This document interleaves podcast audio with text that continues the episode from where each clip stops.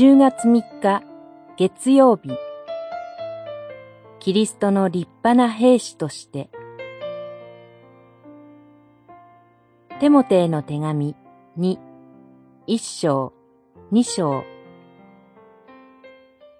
キリストイエスの立派な兵士として私と共に苦しみを忍びなさい。2章3節。パウロが表した書簡の中で最後の手紙がテモテへの第二の手紙です。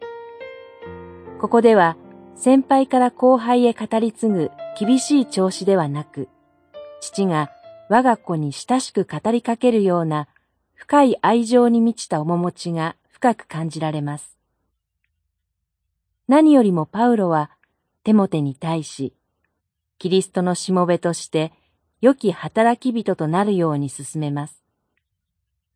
その一つのあり方が、キリストの立派な兵士に例えられています。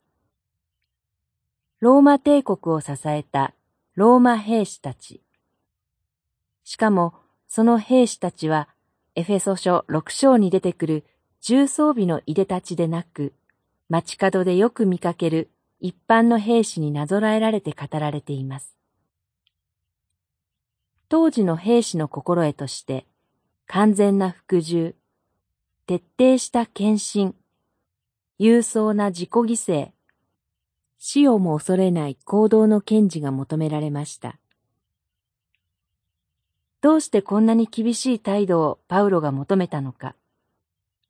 それは私たちが戦うのは最も手強い敵、サタンだからです。このサタンとの戦いは、キリストによる恵みによって支えられなければ太刀打ちできません。私たちを伝道者として召してくださった真の指揮官はイエス・キリストです。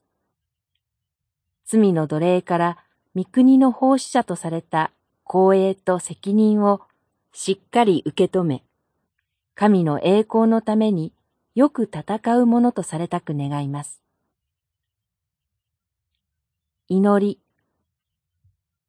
どうか無牧の群れに伝道者が使わされ、御国の進展と完成のために奉仕するものとされますように。